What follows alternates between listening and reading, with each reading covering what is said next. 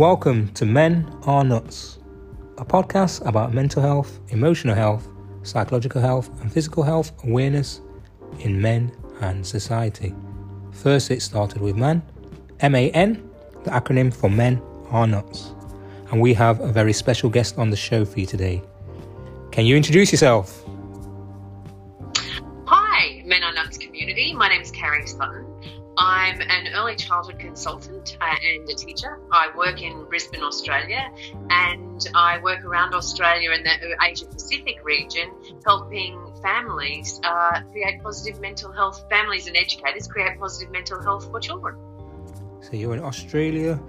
I mean, we spoke. I mean, I spoke to people from Australia, and just just give me your your take on what's it like to live there, and you know, are, were you born there, and, and things like that. Uh, I was actually born in America, so I'm currently watching a country implode uh, from a distance. I've li- I've lived here in Australia most of my life, as you can tell by the accent. But I was born in the states, Yeah. and I have grown up in Australia, um, and I love Australia. And it's been, I guess, for me this past, most probably the past twelve months, has been a really hard year because our country, before COVID 19 happened and the world to a, came, to a certain degree came to a standstill because we've all gone inside and isolated to protect our most vulnerable in the communities Yeah. when we've been doing that.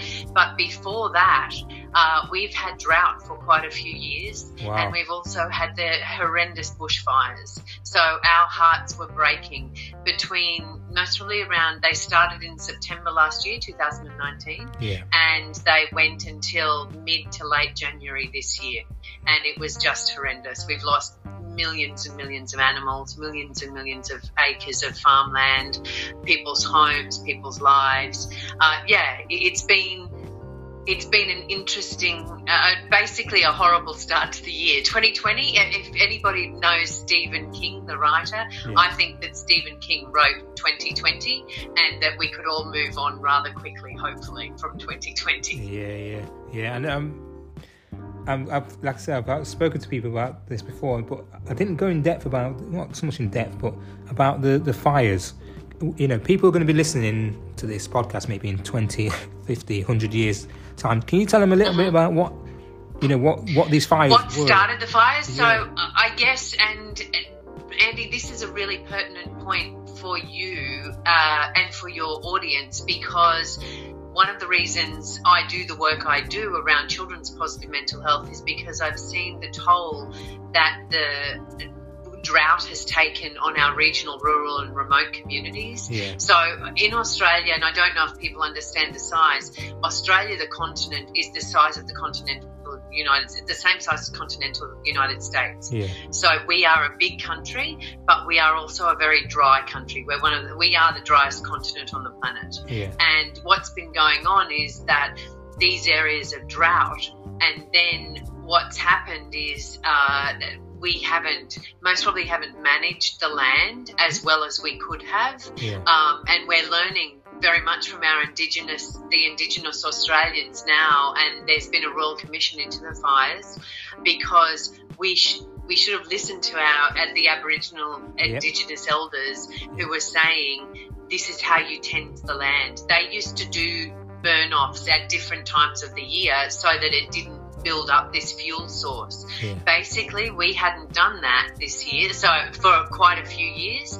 And what happened was that fuel source and the drought was like a tinderbox and there were fires that were started by lightning, fires that were started by cigarettes being thrown out the window. Unfortunately, there were some fires started by arson, but a lot of the fires were started in natural causes and they ripped through communities. They devastated towns. yeah, They, there are towns that have just been wiped off the map. We have a beautiful island in South Australia called Kangaroo Island. Kangaroo Island was mostly destroyed. And on Kangaroo Island, there's a sanctuary for koalas. oh, And the koalas can't be brought onto the mainland because the mainland koalas have a disease that the koalas on, the, on Kangaroo Island don't have. And so there's been huge ramifications for all our native wildlife as well. yeah.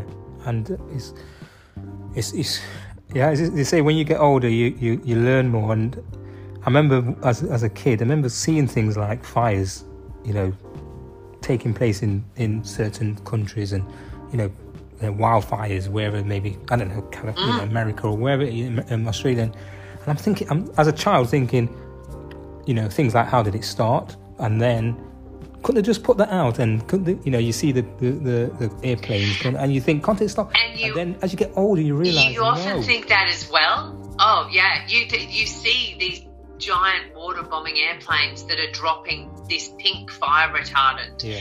and uh, you see them on the news and you think can't they stop it they can't when no. when bushfires take hold it can be a matter of minutes yeah. and for us watching it and, the mental health toll it took on the people involved, the mental health toll it took on the nation of watching this and being assaulted. Our senses and our mental health were assaulted from September, the end of September last year, until the middle of January this year. We were in a significant bushfire season, like yeah. the worst in our living memory, yeah. the worst in the past hundred years, they've said. Wow. Um, so it was, and you look at things, you've got, I had family that was there, I have friends that were there. You ring them, you can't get through on the telephone. So you worry and anxiety goes up, their anxiety is going up. You can't imagine what it's like. People got stuck in the middle of places because bushfires just cut off roads where they were traveling. Um, if you, I don't know if you, and I think these pictures were, had been beamed around yeah, the yeah, world, yeah, but they all had to go and shelter on a beach because the fires were coming and the only safe place was near water. Near water, yeah. And it was just, um, yeah, it's just, it's taken its toll. So that was, so we had the drought first with mental, causing yeah, mental yeah. health yeah. concerns. Um, then we had the bushfires, which ripped through people's communities. That caused it. And what we were hoping for in Australia was um, to so that we could spend money we'd go out at easter time because in australia everybody travels at easter. So there's an easter holiday and we have some holidays but we go out, out and we were being encouraged this year to go out and spend money in the communities go and buy things go and stay with people like stay on farms to get money back into the communities yeah, that had been devastated. And then guess what happened? In march the very middle of march that all got cancelled because of COVID nineteen. Yeah. So it has been a it's been a rolling um, yeah it's been a rolling just nightmare for the past six to nine months, and it's really taking its toll on people. Yeah, and it's almost like it's almost like I can kind of feel what you're I can really feel what you're saying because I've seen the pictures, I've seen the, the, the and we're and I'm just seeing it from afar. And if imagine people that are there in you know, around it, in and around it. And so, you, so, yeah, you say the mental state, you know, the, the people are probably watching it thinking, what, you know, I'm helpless. I can't even go in there. Yeah. And, oh, and yes. the situation. And that's one of the things we almost um, people felt also felt survivor's guilt. Why was my house saved compared to everybody else's? Um, we were feeling helpless, so we Australians give. Like we gave a lot and we donated a lot, and so did the world. That people donated millions and millions of dollars, which we're incredibly thankful for. But that's how we, that's how society, we came together as a society because there wasn't anything else we can do. There were members of us, our, our nation, who are volunteer firefighters, and they were out there. But can you imagine on the front line yeah. fighting fires from September till January? they were tired. Yeah. They were seeing things that people should never see. Yeah. These fires, they, they kept saying they're firestorms. They just, it's like a tornado takes off and it jumps and it goes in seconds. You can't catch it. Some of them lost their mates because there was accidents where firefighters lost their lives. And it's just been I re- it really is so very important. And one of the things that's coming up in Australia on June 5th to 21st, this and, and generally it's in June, is Men's Health Mental Health Awareness Week. Yeah. And it's really, um, we have a program in Australia called Are You OK? But it's really about checking in and going, you know what? Just ask ask that question because some of these people have had significant long term battles and in Australia, and I don't know if it's like that in the rest of the world, and people who may be listening might understand this, is that often we don't talk about it. Yep. If we are struggling, we struggle in silence. And we think that, oh, we don't want to burden other people with that. Oh, we don't want to um, make a nuisance of ourselves or things like that. So, what we're doing as a society, and, Australia's picked it up, and I hope it's going internationally as well, is hey, mate, are you okay? How's it going? It's talking about it and it's really starting to be um, just more aware of these are the signs to look for. This is if somebody's not traveling so well, don't be embarrassed or afraid to ask them. Just ask them if they're okay, or just and what else can we do to check in, just to Yeah. keep an eye on people. Yeah, and, and like you said, you've there's been there's been three things to deal with, and it's almost like, right, okay, okay, it's almost like uh, even if I even if I've got over that first part, now the second wave Yeah. comes, and then right, okay, I've got these through through these. You know, I'm laughing. I'm, when I'm laughing, I'm I'm kind of I'm kind of picturing myself or somebody else um, going through those scenarios. I'm, when I'm laughing, I'm, I'm kind of going like that's unbelievable. Um, like to come through those two Mm. And it, stages. it is honestly, it's like the wave just keeps hitting you. Yeah. and hitting you and hit, it, it's like you you get knocked down and then you stand up again and you get knocked down again and that's that's the hard part because Yeah. some of the communities that did were experiencing drought um, were one of the some of the driest and they got ripped through with fires and then they were trying to help rebuild so we had volunteer um, builders and people like that going out and putting up fences again so livestock could go back and different things. Um, but the problem is with COVID, that couldn't happen anymore. Yeah. So all of those people that were out there helping had to come had to come back to the city and back to their own houses because they you couldn't do that with the restrictions that were placed on us. Yeah. And so that's been a really it's it's a very isolating and lonely and desperate time for people. Yeah, and how? Will, I mean, I've spoken to, to um, some other people who live in Australia, and they, they spoke about that the Australian government is doing the uppermost at the moment to try and Yep. try and help people. How do you see it? And I guess it's been it's interesting because when you asked me to come on the podcast, or um, I was listening to different podcasts, it's really looking and saying how can we help people promote positive mental health, and that's part of the government's action at the moment. Uh, most probably about four weeks into the COVID 19, we have a chief health officer, a chief medical officer for Australia, and underneath that, there's now been a deputy. Um, sort of like a deputy health officer, but that's particularly for mental health. Right. She is a chief psychiatrist from Victoria, and they have put her into that role because they realise that there is going to be significant ramifications for people's mental health Definitely. out of this disaster.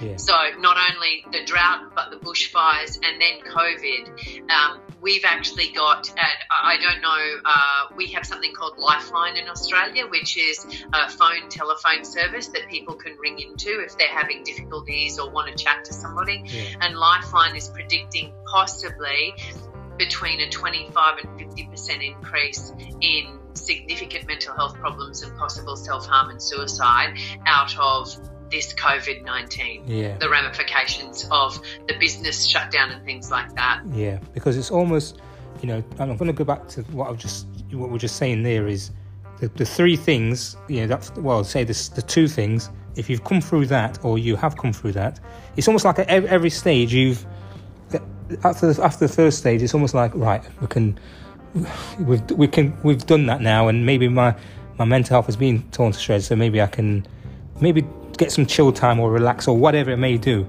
Then, then the second wave hits, and it's like, oh well, what's going to happen here?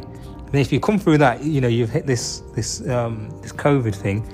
But then the worst thing about the COVID thing is that for for after the second wave, which was the, the fires, if you were if you if you were thinking or planning of doing all these things, you know, relaxing or whatever it may be, or you've come through mental health and you just want to have some chill time, it's almost like somebody's saying, you know, you need to go inside. You need to stop it. Everybody needs to be inside and, Yeah. and indoors. But it is, and it, it forces you to isolate yourself from others. And Yes. that's one of the things that, as a human race, we are desperate to be connected. Yes, definitely. We desperately want to be connected. And so when you are forced to isolate, if you are alone, and um, it broke my heart, I drive to different schools uh, some of the time as a teacher, and I was listening to the ABC, which is our government radio, and um, it, it's it's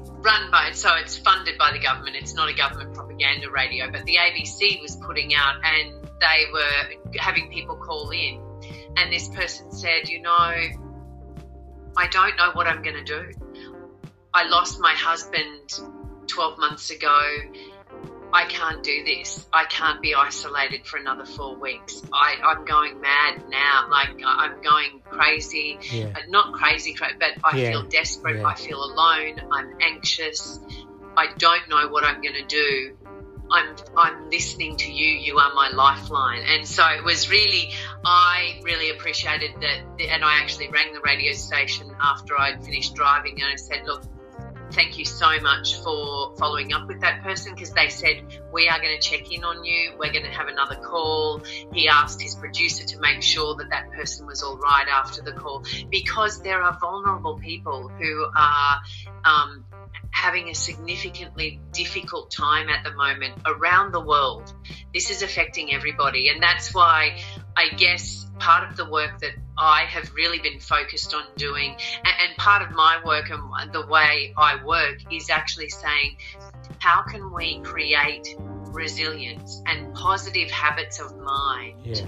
so that we, because there are intentional activities that now can help us have positive mental health or good mental health. Yeah. And how can we teach that to children? Because what I'm seeing as a teacher, and I work from preschool all the way through to high school Yeah. and grade 12, and what I've seen is that it's often, and I know you and I have discussed this previously, but um, uh, before we started the call, uh, it, it's honestly, it's looking and saying the things that are instilled in childhood play out in adulthood. Yeah.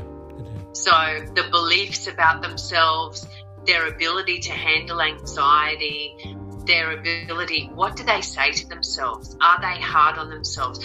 Frequently, we are way more hard on ourselves than we would ever be on the closest people we love Yeah. we would if you think about what you say and if the people listening think about what you say to yourself sometimes we say the nastiest things to ourselves we would never ever ever say that to people we yeah. love Yeah. yet we are saying it about ourselves and this is where i say to people look we have to teach children to challenge that negative self-talk we have to allow children to experience um, failure. We have to allow, we have to give them the tools and skills to know that, you know what, when I start to catastrophize or worry about something and I get really anxious, this is me feeling anxious.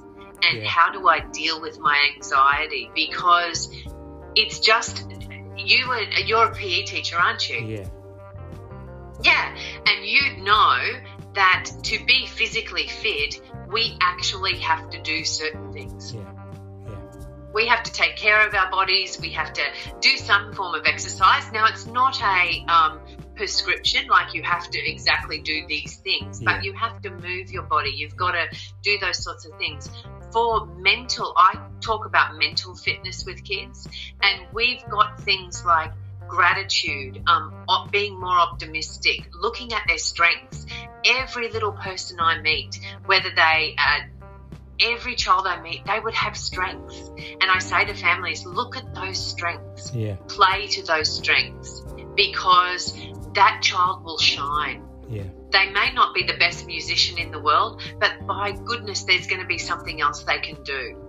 And it's finding those things and it's looking and going, how can I help my children or how can I help children in my village? Because we were talking about before about the need to be connected. Yeah. Children need to be connected as well because in this day and age, parents are really busy and sometimes there are split families, and that's okay because that's what happens. But it's then they go, who's there to teach kids to say, you know, when I'm really upset, it's not okay to punch my sister. What should I do instead? Yeah.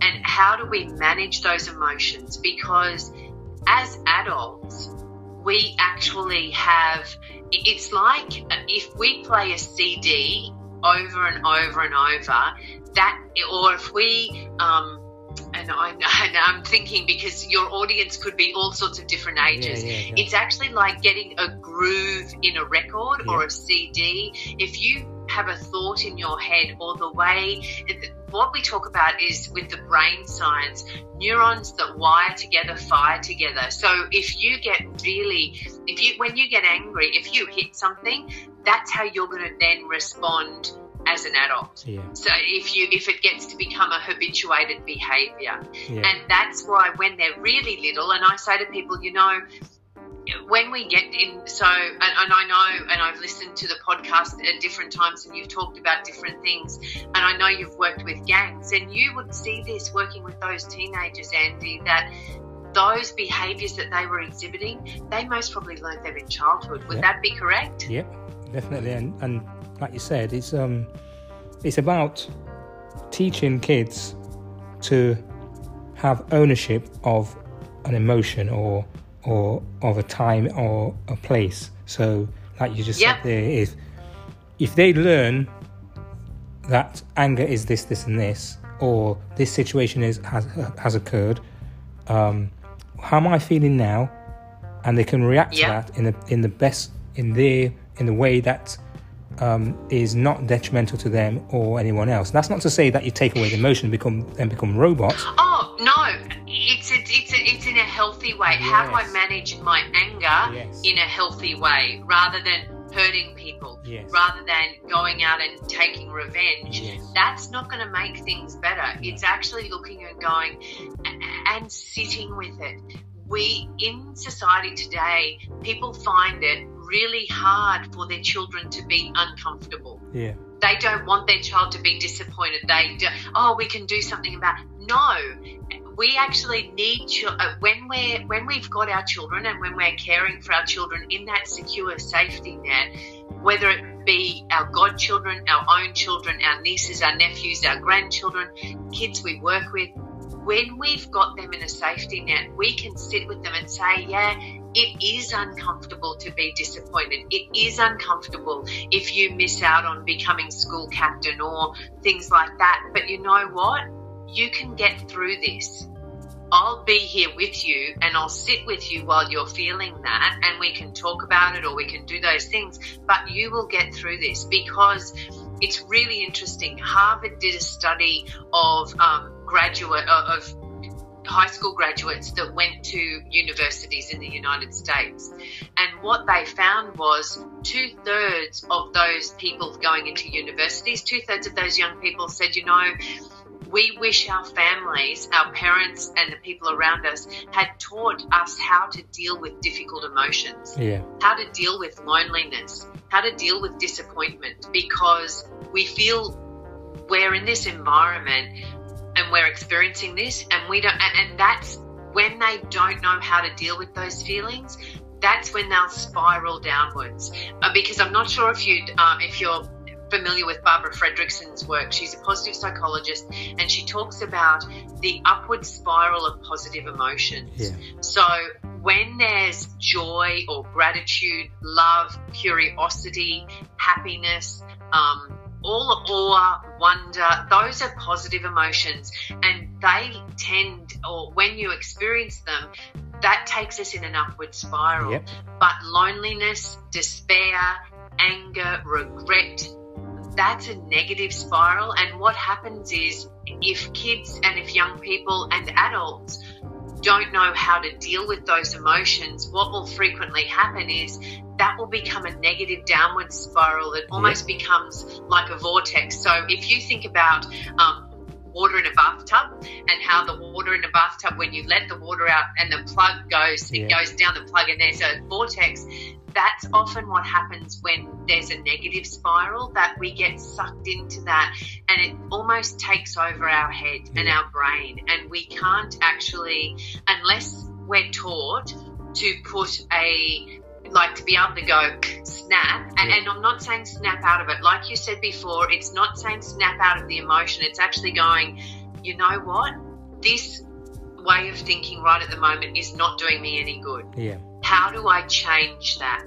Whether it's through some mindful breathing, whether it's actually just going, you know what? Because it's often then that we berate ourselves, oh, you're so stupid. Why did you do that? Oh, Yeah. they're never going to forget that you did that. All of this, and it becomes such a negative spiral that they and then and I don't I don't know if your listeners will have heard about but it's called a self-fulfilling prophecy Yeah, self-fulfilling, so yeah. if we if we start believing something or if we say something over and over to ourselves, that almost then becomes what we fulfill. It becomes true because we start acting in that way. And so children, if they say to themselves, "Oh, I never, I'm never going to be good at this," um, "Oh, I'm dumb," that becomes a self-fulfilling prophecy. So it's really understanding how can we put and one of the psychologists, he's a child psychologist in Australia, and he and I have talked about this. We don't want to be the ambulances at the bottom of the cliff picking up pieces anymore. Yeah. What we want to do is help people put strong protective fences at the top of the cliff so our kids have the skills and the ability to be resilient and not go down that path so they don't tumble over into despair, into self harm, or things like that. Because in Australia, and I don't know what it's like in Qatar or in overseas countries, but we have a very high rate of skin cancer. Yeah. And so in the 70s and 80s, there was a campaign that slip, slop, slap, slip on a shirt, slop on sunscreen, and slap on a hat. Right. And that has taken off. And when that when that campaign started, we had to consciously do it. Like we had to think, oh yeah, quick, put on the sunscreen, Yeah. put on the hat, Yeah. make sure. Now it's throughout society and embedded. And it's really interesting because we do that to take care of our physical health, but we don't know what to do to Yeah. take care of our mental health and positive well-being, positive mental health. And it's it's almost I really want it to become knowing that you know doing a gratitude exercise or taking time out from you were describing before about the stressful situation and about how life is so busy in our world these days. It's interesting. I've been talking to families here in australia about what do you want to keep after covid-19 Yeah. there are some things that we have slowed down. Families have been playing board games together more. Yep.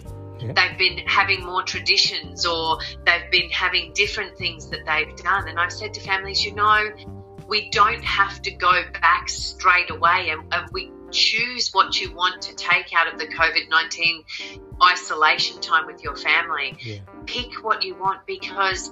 You know, yes, it was difficult. We couldn't see our relatives. We couldn't see the older members of our family, the more vulnerable members, the more the members who were possibly going to get sick. What we could do though is Zoom them. We could do other things. People actually even started handwriting letters Yeah. and things that we Yeah. hadn't done for a long time. And, and so, what it is is knowing, and each one is individual. So, Andy, you and I, we may have different versions of our own positive mental health. There would be things that contribute to good mental health overall. So, having an optimistic attitude is one of those, being grateful, using our strengths. Um, understanding emotions and how we experience them and then dealing with them in healthy ways. So there's groundwork that lays a, a foundation for positive mental health. But the activities that you and I do, I might find yoga really relaxing, whereas you might find running. But both of those things are good for your mental health. Yeah. Mindfulness. So it's those sorts of things, and it's knowing and having the self awareness to go, this is what works for me.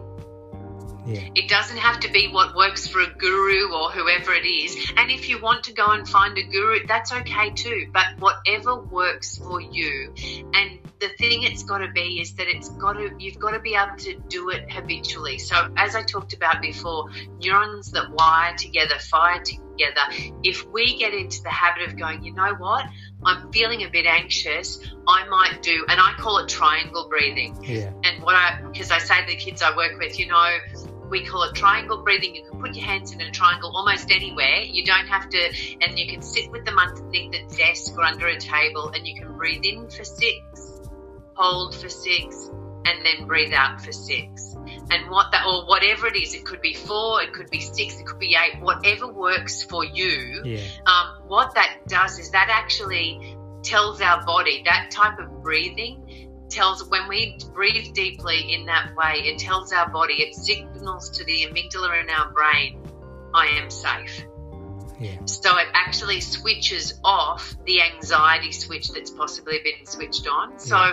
it's knowing that, hey, if I'm starting to feel a bit anxious, or if my child, so to to give, uh, if you've got uh, parents listening to the podcast today, one of the things you can do for children now it's not if they're in a full blown anxiety attack if they've really gone up into that and they're at the peak of it this won't work Yeah. but if you can see them starting to get anxious one of the tips i'd like to leave people with is if you can see and it works with adults as well um, so if you can see them getting anxious one of the things you can do is to ground them and ask them not ground them as in you're in your room Yeah. but ground them as in um, could you please uh, so you can say to them can you find five red things or see five red things that you can see? Two, three or four things you can hear two things that you can smell and three things that you can touch or you can have five of all of them or you can do however many but what you're doing you are bringing them back with their senses Yeah. so five things they can see. It could be five, find five yellow things or five green things, and that takes their mind off because what's happening in, an, in an anxiety attack and a panic attack, the mind has gotten away. It's in that negative spiral. All of these thoughts are coming, and what we're doing, and that's why I'm saying it's not going to work if they've peaked or they're right at the top of that spot, like that anxiety attack. Yeah. But if you can see them starting to get a bit anxious, that's one of the things you can do really well. And, and I guess those are the sorts of things that I really want. I, I, the way I work with families, I give them practical tools and strategies to take away. And it, it, it's not just families and children I work with. I also work with staff well-being and different things, but mainly with children and families because the earlier we can teach these things to our kids, the more habituated it Yeah, can become. definitely. So just like we keep ourselves physically fit, they can keep themselves mentally fit. Yeah, definitely. And um, like you said, there, there's you know, there's a lot of lot of things to take away from that. Is is is really the crux of it is is um is having giving the child the skills to be able to deal with all different types of emotions, whether it be you know anger, because we do Yep. deal with, we we deal with happiness in a you know in a in a brilliant way. So why don't we deal with sadness in a you know and why don't we deal with anger or you know it, it, like you said we, you know it's funny how we we um we can beat ourselves up about things um and and really that should be something where we should be able to from a young age be taught to control how to you know how to deal with disappointments how to deal with um you know so many other things. Because what happens is when you take that as you go into adulthood the disappointments are going to be mag- magnified. And i mean magnified as you know really you know magnified Yeah, almost like hundredfold. Absolutely. If you miss, oh, if you miss out on it, so and to give you an example, I've worked with adults who have worked at one organisation, so at a corporation, for 10, 15 years, and they've been passed over by a promo- for a promotion, which they felt they were going to get um, by somebody who'd been there for two years. And that disappointment and anger and resentment and all of those sorts of feelings were just, it, was bubbling and boiling underneath. And unless people are taught how to manage that, how to deal with it, how to sit with it, and then go, how can I get rid of it? What's a healthy way that I can work through this? Because if we bottle things up, they're not going to go away. It will still rebubble up to the surface. So if you push it down, and that's what I say to families, often, and thank goodness it's not happening now, but in generations gone past, it was, oh, you know what, big boys don't cry. Come on, hurry up. No, big boys don't. And that's the thing. Actually, it's okay for boys to cry. Yeah. It may be that the, the adult that was saying that was uncomfortable seeing somebody crying. Yeah. But just because people are uncom- uncomfortable seeing people crying doesn't mean they shouldn't cry crying is actually a really cathartic way. People can cry when they're happy, they can cry when they're angry, they can cry when they're sad, whatever it is, however they deal with it, as long as it's healthy for them and the people around them. So often, and what one of the things that we've been really concerned about in Australia eh, while the COVID lockdown has been happening is domestic violence. Yeah. And how the anger and the because people have lost their jobs here. Yeah. We've had people lose their jobs, so financial stress is tight, and the anxiety and the level of uh, angst in the house around that could escalate and being stuck at home with everybody could escalate the chances of domestic violence. Yeah. And what does that mean for children who see that? Because they witness this is how, oh, if you get angry, this is what you do to people you love. Yeah. And that's why we actually have to say, what are the models we give our children? So, those kids you worked with in the gangs, what models would they have had to have the behaviors they did and to land, they ended up in those positions because that didn't work for them. It actually got them a result they didn't want. Yeah, yeah, and and you know you you mentioned there about domestic violence and and if you gave the if you gave the child a tool or the tools to be able to, to be able to deal with some of the things that's happening. So the despair or the anger that might be venting to the person committing the, um, the violent act. You, it could actually help the child in, in that situation. So these are um, very important tools to be given children because not just even at their age, but as even as they get older. So they then, if they've got the tools, they don't actually then go on to do may may not they may not go on to do um, perpetrators of domestic violence if they can deal with the anger at a ch- absolutely at a young age. Um, and that's that is so correct, Andy, and that's why I really and I firmly believe we've got to start in childhood because hopefully, and I know this is, but hopefully, because around the world, not just in Australia, but around the world, the suicide and self harm rate has tripled. It, they've skyrocketed in the past 10 to 15 years for children from 5 to 17.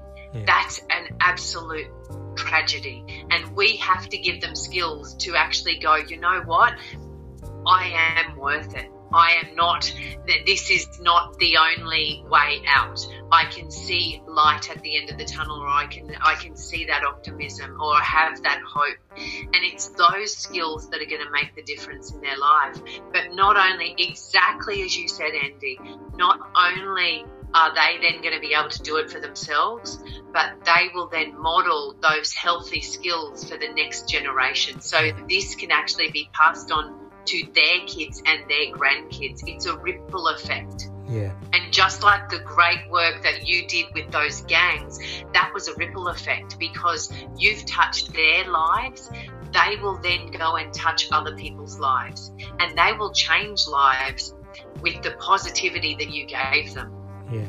I mean, when things I've, the things, you know, when I've worked with children and young people and, and similar, you know, what some of the things that you're saying there is um, giving them positive affirmations, um, talking to them about how to deal with deal with certain situations and certain give them certain examples and and things like that. And, I, I've been a mentor. I, I, mean, I'm a mentor. I'm a trained mentor. You know, I've been a class teacher. you know, I've been a sport. I'm a sport. I'm a sports. I'm, I've got so many different roles I've I've done over the years, and mm.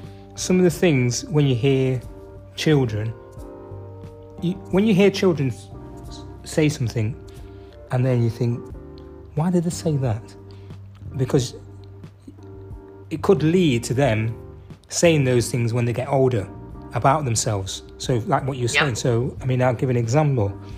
I was, you know, I was working, you know, I was, I was teaching in school, and um, a child, what this this this girl comes up and she said, "Oh, do you want do you want to hear?" Yeah, it's the first time she'd met me. She goes, "Oh, do you, do you want to hear me play the clarinet or whatever it was?" And she started. She goes, "Oh, um." And she started playing it, and then another girl came and she says, "Oh, do you want to hear me play uh-huh. it?" And she goes, "Oh no, but I, I can't play it there because I'm I'm rubbish." And I said to her, and I, look, and I looked at her and I said, Look over there. And I pointed. I said, What's that over there in the corner of the room? And she went, Where? I goes, Look over there in the corner room. What's that? She goes, She didn't know where I was going with it. She goes, Oh, that's, it's a bin. I goes, Where does rubbish, what goes in the bin? And she goes, Rubbish. I goes, Are you in, are you in that bin? And she looked at me and she got it in that moment. She got it in that moment. She, yeah. you know, she, she, I says, you know, rubbish belongs in the bin. You, you're not in that bin. So never ever call yourself rubbish or what you do. At the moment, you're, you just started, you just started, and there's no way you're going to be at that level where she's uh, just starting. So all you've got to do is go away, practice, and practice, and then you'll get as good as her, probably even better. Yeah. And that the thing exactly there. It's I'm not good at it yet but I can get better. And that's the thing, Andy. You, what you have just described, it makes my heart sing and my whole body tingle because what it is, you've just, and this is what I say to teachers, it's what I say to parents, it's what I say to all adults. You know, the comments we make to children can change those children's lives, even if it's a throwaway line. If you're in a bad, if a teacher's in a bad mood and there's a throwaway line that's negative, if you talk to adults now, like if you, if any of us went and talked to adults about what shaped your life about your belief about yourself, you will generally find that it was teachers or adults in their lives that were influential that possibly said negative things or that exactly what you did for that young lady, you challenged her and said, You are not rubbish. Yeah. And she, you never know. And, and, that's what I say to people.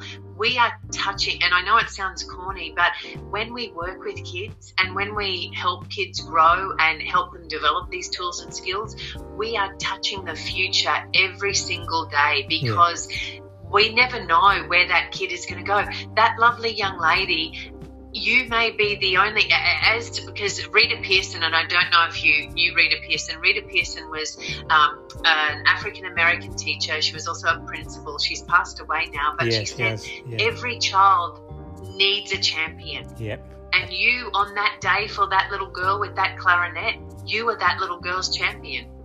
Yeah. Yeah, I know, I know. Uh, Pierson. Yeah, I've, set, I've seen some, you know, the talk, the talk shows, the talk and the TED talks and things. Yes, the talk, the TED talk. But it was just you really were her champion that day, Andy, and we can all do that for kids. Yeah. Because they do have. It, it's interesting. I was uh, I studied with Martin Seligman, who's positive psychology in 2003 and 2004, and at the time I was working with um, some kids who were having trouble, and there was increasing depression. And I said to him, "How do we stop this? Like this is getting out of hand. Even in 2003 and 2004, and in the UK particularly, they were looking and saying, you know." It's going to be in 2020, 2025, depression is going to be the biggest disease we have, and it's a mental health disorder. Yeah. And Seligman said to me, and I'll never forget this, he said, You know, Carrie, what we could do if we can help children challenge their negative self talk, if we can stop that as soon as they start saying sentences, if we can stop that, stop that negative belief about themselves, he really believes that we can halve the rates of depression. Yeah. because he said it is they when they start talking about themselves and as i said to you at the beginning of this podcast we generally are the nastiest we say the nastiest things to ourselves and often when we're throughout our head every single day we have around between anywhere between 50 to 70,000 thoughts and approximately three quarters of those unfortunately are generally negative Yeah. Yeah, and it's about stopping the cycle. and that's why Yeah. yeah it is it is Yeah. And um And that's why I'm really pleased uh, and thank you so much for the opportunity to be on Men Are Nuts because Men Are Nuts is helping to stop that cycle. yeah. And it's Listening to people's stories. And do you do you and there's another there's another thing to this because I'm I'm you know I've worked like I s- like I said I've worked with thousands of kids, young people over the years, thousands. I mean I literally have. I mean and when you know when you're speaking there, I'm, I'm listening to you and, and and and I can see you know I can hear you know all the you know that you're passionate and you you know you're you're you know uh-huh. you're fascinated and you're, you're passionate about children and and and just working with them and are we looking at and you're you're you're a person in the education sector now uh-huh. one of the things that's one of the things that which, which you mentioned just now is and I'm so- oh, sorry I'm speaking like this because I'm just I'm just trying to get the words out is No, that's okay. no, I mean, uh, because uh, what I found was a bit this disturbing in a sense. Work as a as a person who works with kids and you know, I've done so you know done, done in so many different roles. Is that we hit 2020 and um, so many kids are saying things like, um, you know, saying things like the word suicide or saying things like what you just said about self harm. And I'm thinking, how does a child, and I'm talking about a child, I'm not talking, I'm not talking about me having a child and that child is 20 because that's my, still my child. I'm talking about a Yeah. child under 10. How does that, or, you know, under 8, how does a child know those words and know how to do those things? And, and it's, and it's, and it's really struck me, struck a chord with me. How? How have they managed to, and why are they do, doing those things? Um, and it, like you said, it's about, yeah, some of it will be trauma, maybe from even seeing, but some of it will be, um, like you say, some of it, a lot of it will be trauma, but where's that trauma come from? And, you know, why, why kids, why kids, For a whole yeah, why are kids committing suicide? why are we suicide and that's that would be the million dollar question isn't it because in australia we had um, there was a, a mum and she said look i saw my son and on the day before he committed suicide he actually when i was watching him he put his sunscreen on he put his hat on he put a shirt on. He was doing all the things to take care of himself physically but mentally he didn't know what to do to take care of his own mind. And he was in such a dark place that he didn't think there was any way out. Yeah, and that's the scary part. I've had kids say to me kids as young as 8 9 and 10 say you know Carrie, i don't want to live like this anymore yeah, it's, that's, that's And frightening. that's That where- frightening. and, and yeah, it is. It is very frightening, and that's when. So you need to be trained to deal with it's like a. We've got a mental health first aid as trainers in Australia and different things, and but what we do is we, and that's why I am so passionate, and you can hear the passion coming through. But that's why I'm so passionate about giving kids skills so that they don't get into that downward negative spiral of depression of it generally goes anxiety depression and then self-harm because and you were talking before about trauma whether they've had adverse childhood experiences they've had trauma through their childhood there's been other things that have happened there's possibly abuse or different things there may be a whole range of things but i guess something that taught me we can all be taught the skills or we can all have the skills. From 1985 till 2005 2007 i was involved i don't know if any if any of your listeners or you have heard of it it's called camp quality it's a camping program for children who've been impacted by cancer. Right. And so, in that time, um, in from 1985, I was a volunteer with Camp Quality, and I used to go on camps with the kids who had cancer. And so, I was going to camp and seeing these kids who had life-threatening illnesses, and they had every right to feel down and depressed and just revolting. But generally, they taught me so much more than I ever gave them. Yeah. And I realized that, you know, we could all have positive mental health. So these kids had an optimistic outlook. There were some of them that um, had negative self talk, but they turned that around. So, why, when these kids weren't physically thriving, what helped them to mentally thrive? What Yeah. got those families and those kids through that situation?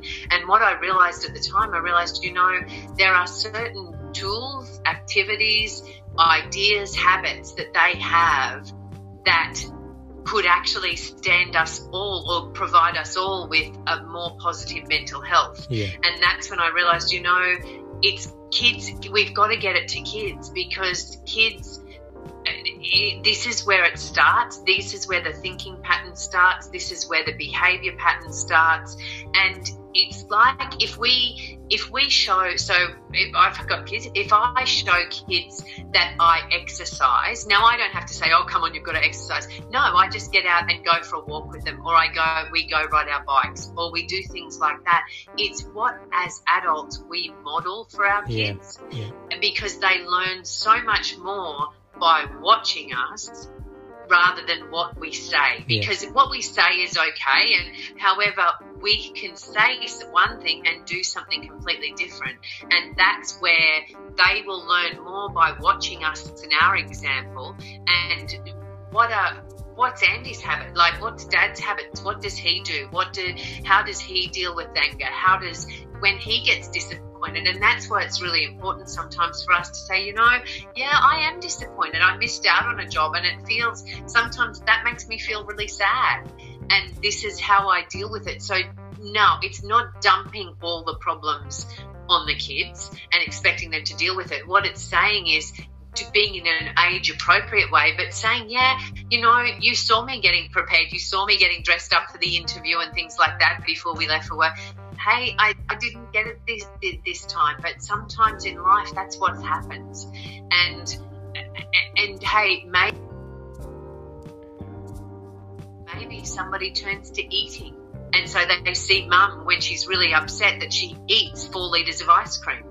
Or that dad goes out and kicks a cat, or and I'm not saying that to be disrespectful to anybody, but these are coping strategies that adults may have, and that's what children watch, and that's when they model those sorts of things. Yeah, yeah, it's, it's yeah, and, you, you're perfectly right because it's it's like saying um, same. It's, it's it's you're right. It's it's it's one thing saying I'm going to work and you're watching your parent going to work, it's a different thing if you go to work with them to see what they're actually doing at the work at the workplace. Yeah. So it's it's it's like I say, it's um, it's modelling, parent modelling.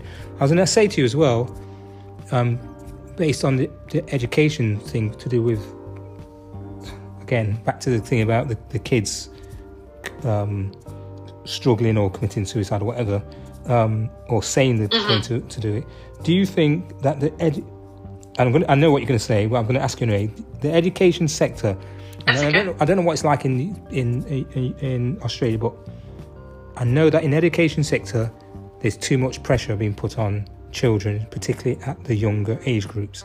It's almost like those kids at that age group uh, are having just as much pressure put on them as somebody as a un- not university as someone who's hitting 16. Um, they have to pass tests. They have to do this. You know, um, do we need to have a look at to change the you know this thing to do with oh you know Yes. I know I know in the Yes. UK there's- there's this Seriously, thing to do yes. with- I know in the UK there's this thing to do with league tables and all this sort of stuff, and then then the then the teachers have Mm-hmm. to um, give them you know, all these things, standards and testing and blah blah blah. And do we really need to be doing that with children? With children, um, because that will have another.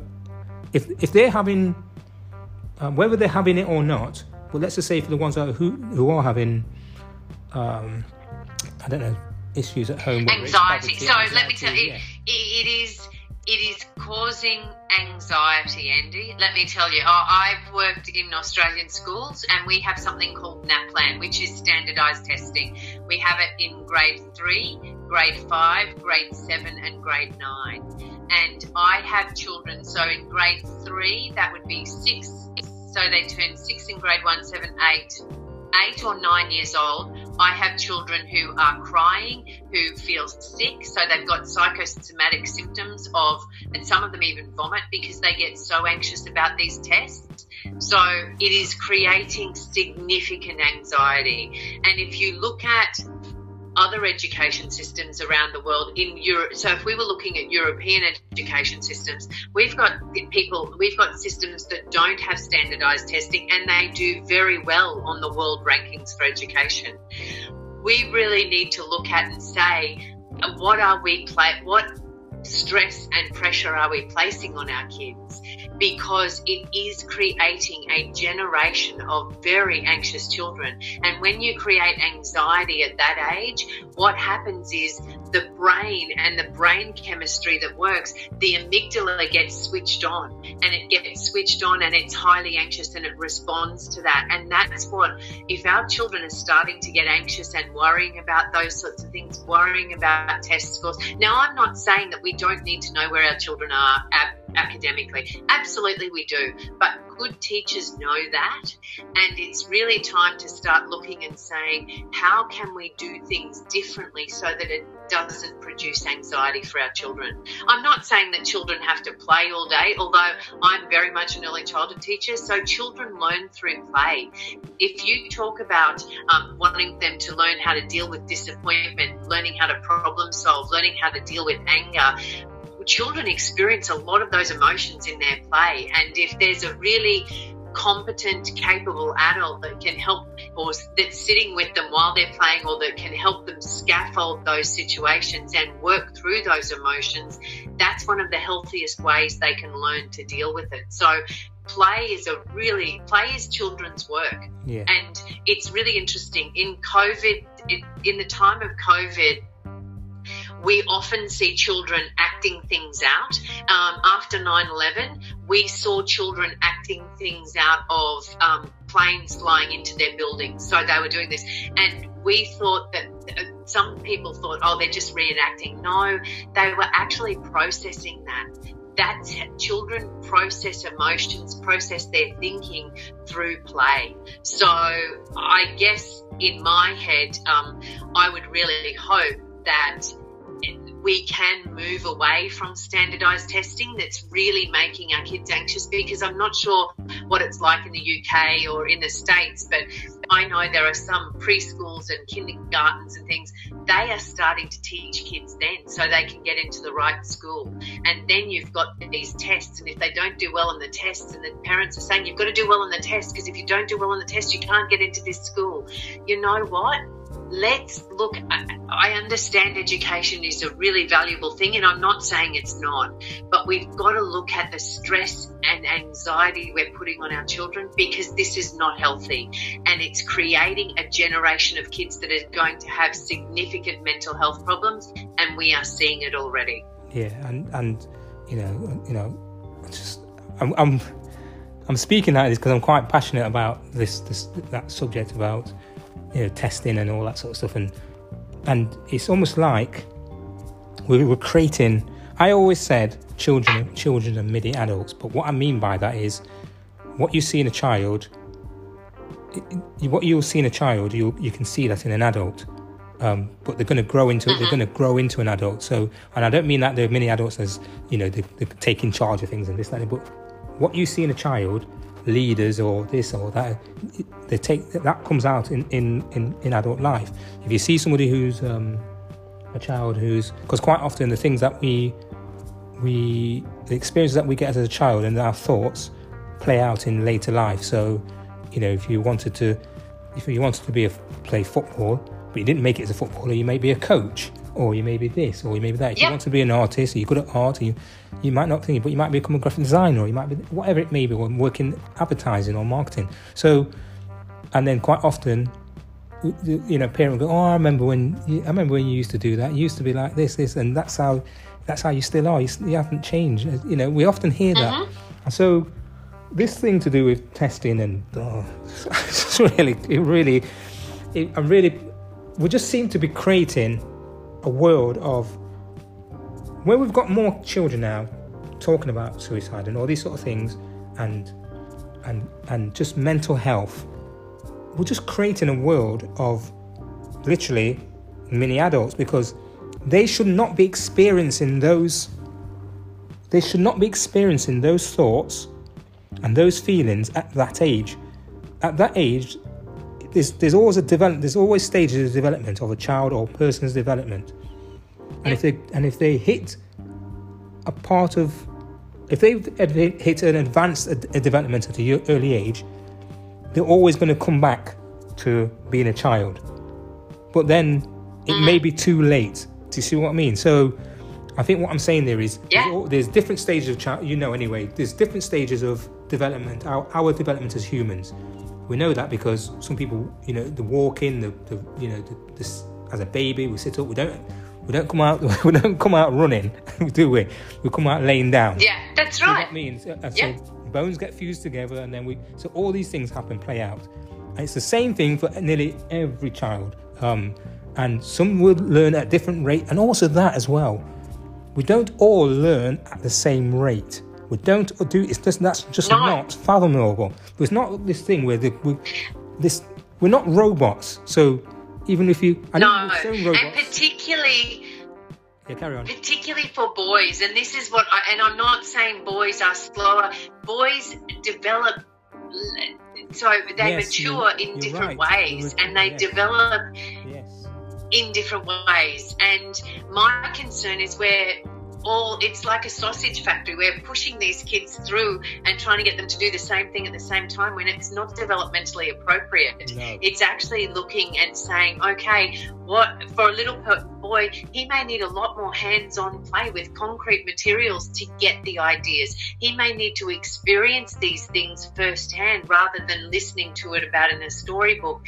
He may need to do these sorts of things. So, and a lot of the parents, oh, is my child behind? Like, is my little boy behind? No, he's a little boy, and it's not an excuse Yeah. about that. It's actually saying Yeah. they develop in different ways. And, and that's just what it is. And and it's really understanding and saying you know give them space. And i often say to families you don't compare a rose to a gardenia. You just appreciate both flowers. And that's what we need to do for our kids it's not about a race or comparison it's actually saying you know let's just appreciate them for who they are Yeah, yeah, because they're going to grow. They're going to grow.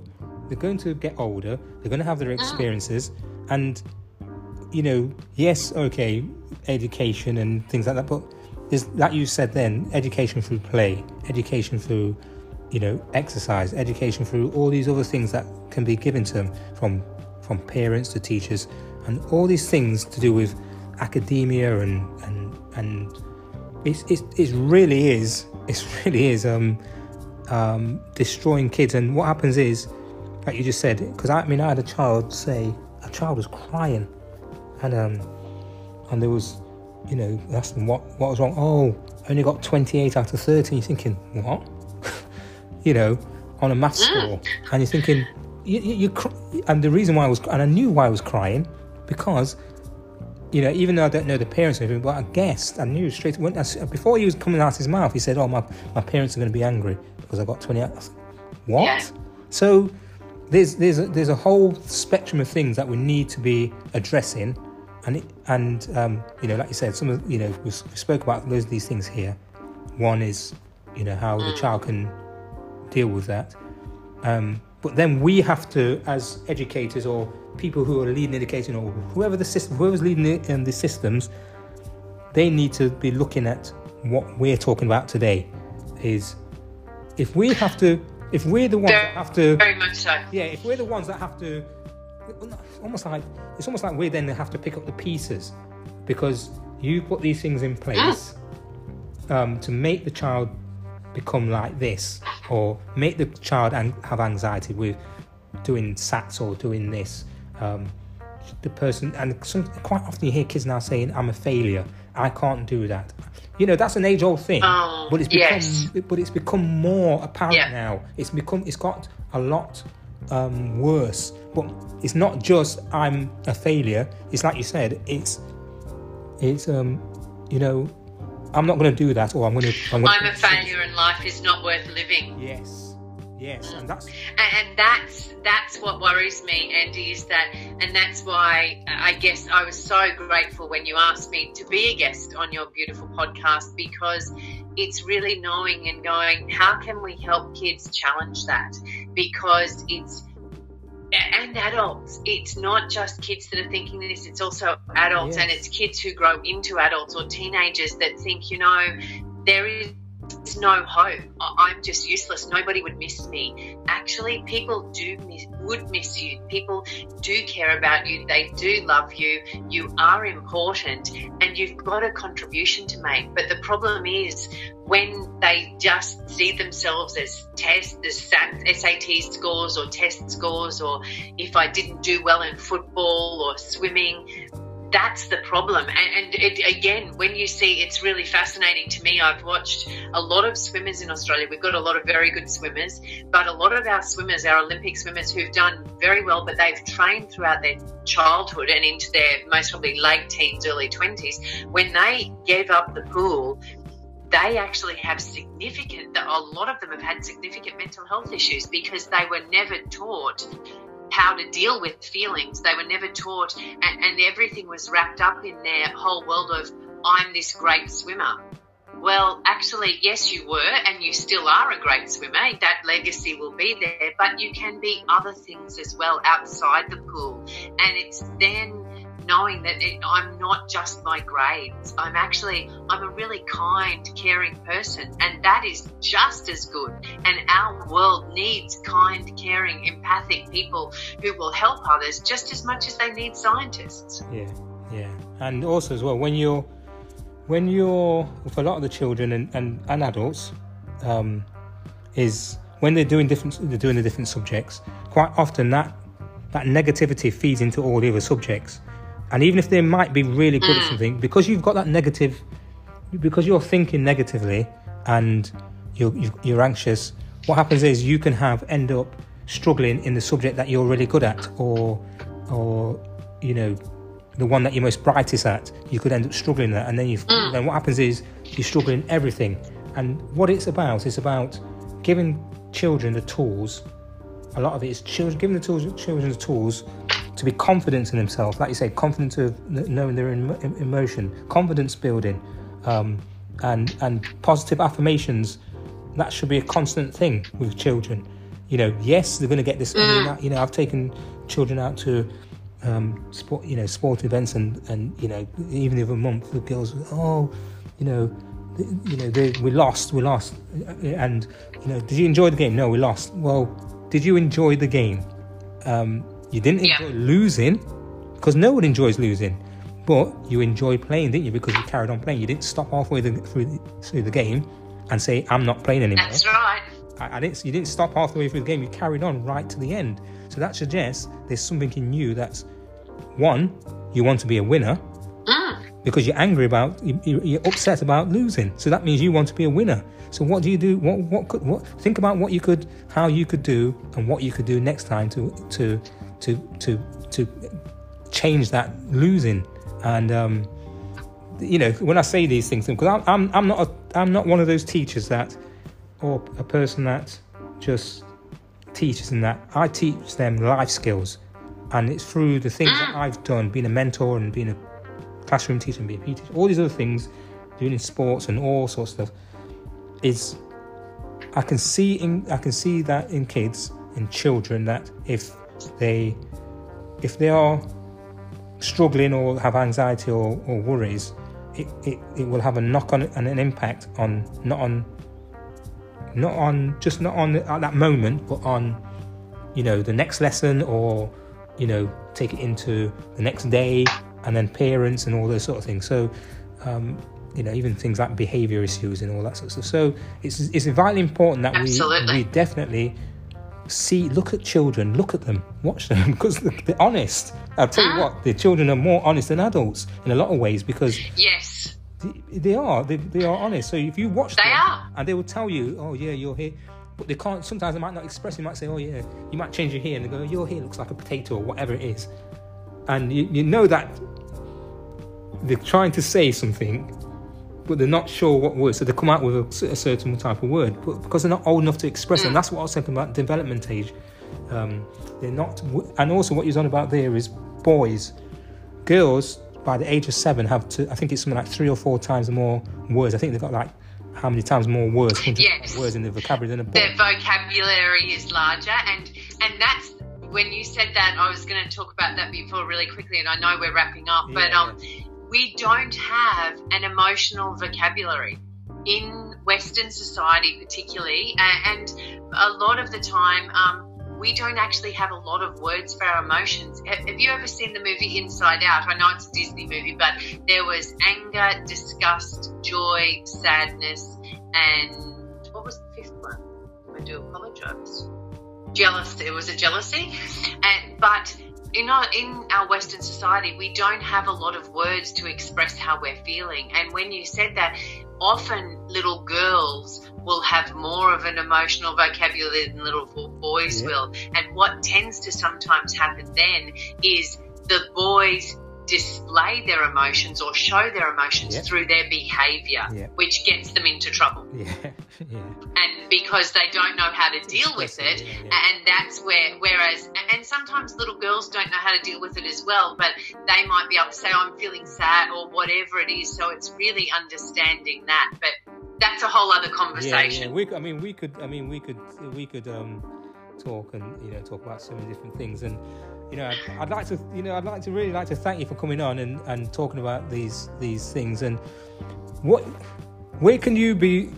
I mean, we, uh, we'll, definitely, we'll definitely, I'll definitely get you back on again to talk about you know your life and, Yep. and your life and how you- what makes you become what what's made you become this person that wants to help and things like that. So we'll definitely get you back on again. Where can where can you be found? well thank you me at my website which is just Kari Sutton k-a-r-i-s-u-t-t-o-n karisutton.com right, thank you. And um, what's life like for you? i'm also on facebook but that's all right what's life What's life like for you at the moment during this? Um, Life for me at the moment is going, and it, it is, uh, I'm starting to study or I'm starting a PhD, so I'm looking at that. I'm also, um, I'm actually just starting an email program for some of the families I've been working with, so giving them the tips and tools. So it's busy, but I love working with families, I love working with educators, and I love getting the message out there that we have to start with our children because we we are the ones that can make a change for the future generation. And we do that by teaching them exactly as you do andy. You teach them how to keep physically fit. We can also teach them how to be mentally fit so they have positive mental health and well-being for the rest of their lives. Yeah, definitely. And thank you for coming on and um, talking and, and you know we've you know we've had a long chat there and it'd be nice like I say again nice to get you back on again and and I hope you and your family are well and you know people in Australia. well thank you so much and i hope that you and your audience stay safe in this time of covid and i really just hope that uh, 2020 brings the rest of 2020 and uh, for the rest of the years that follow but the rest of 2020 brings us all blessings and joy Yeah, thank you. And that was Men Are Nuts. Speak to you soon.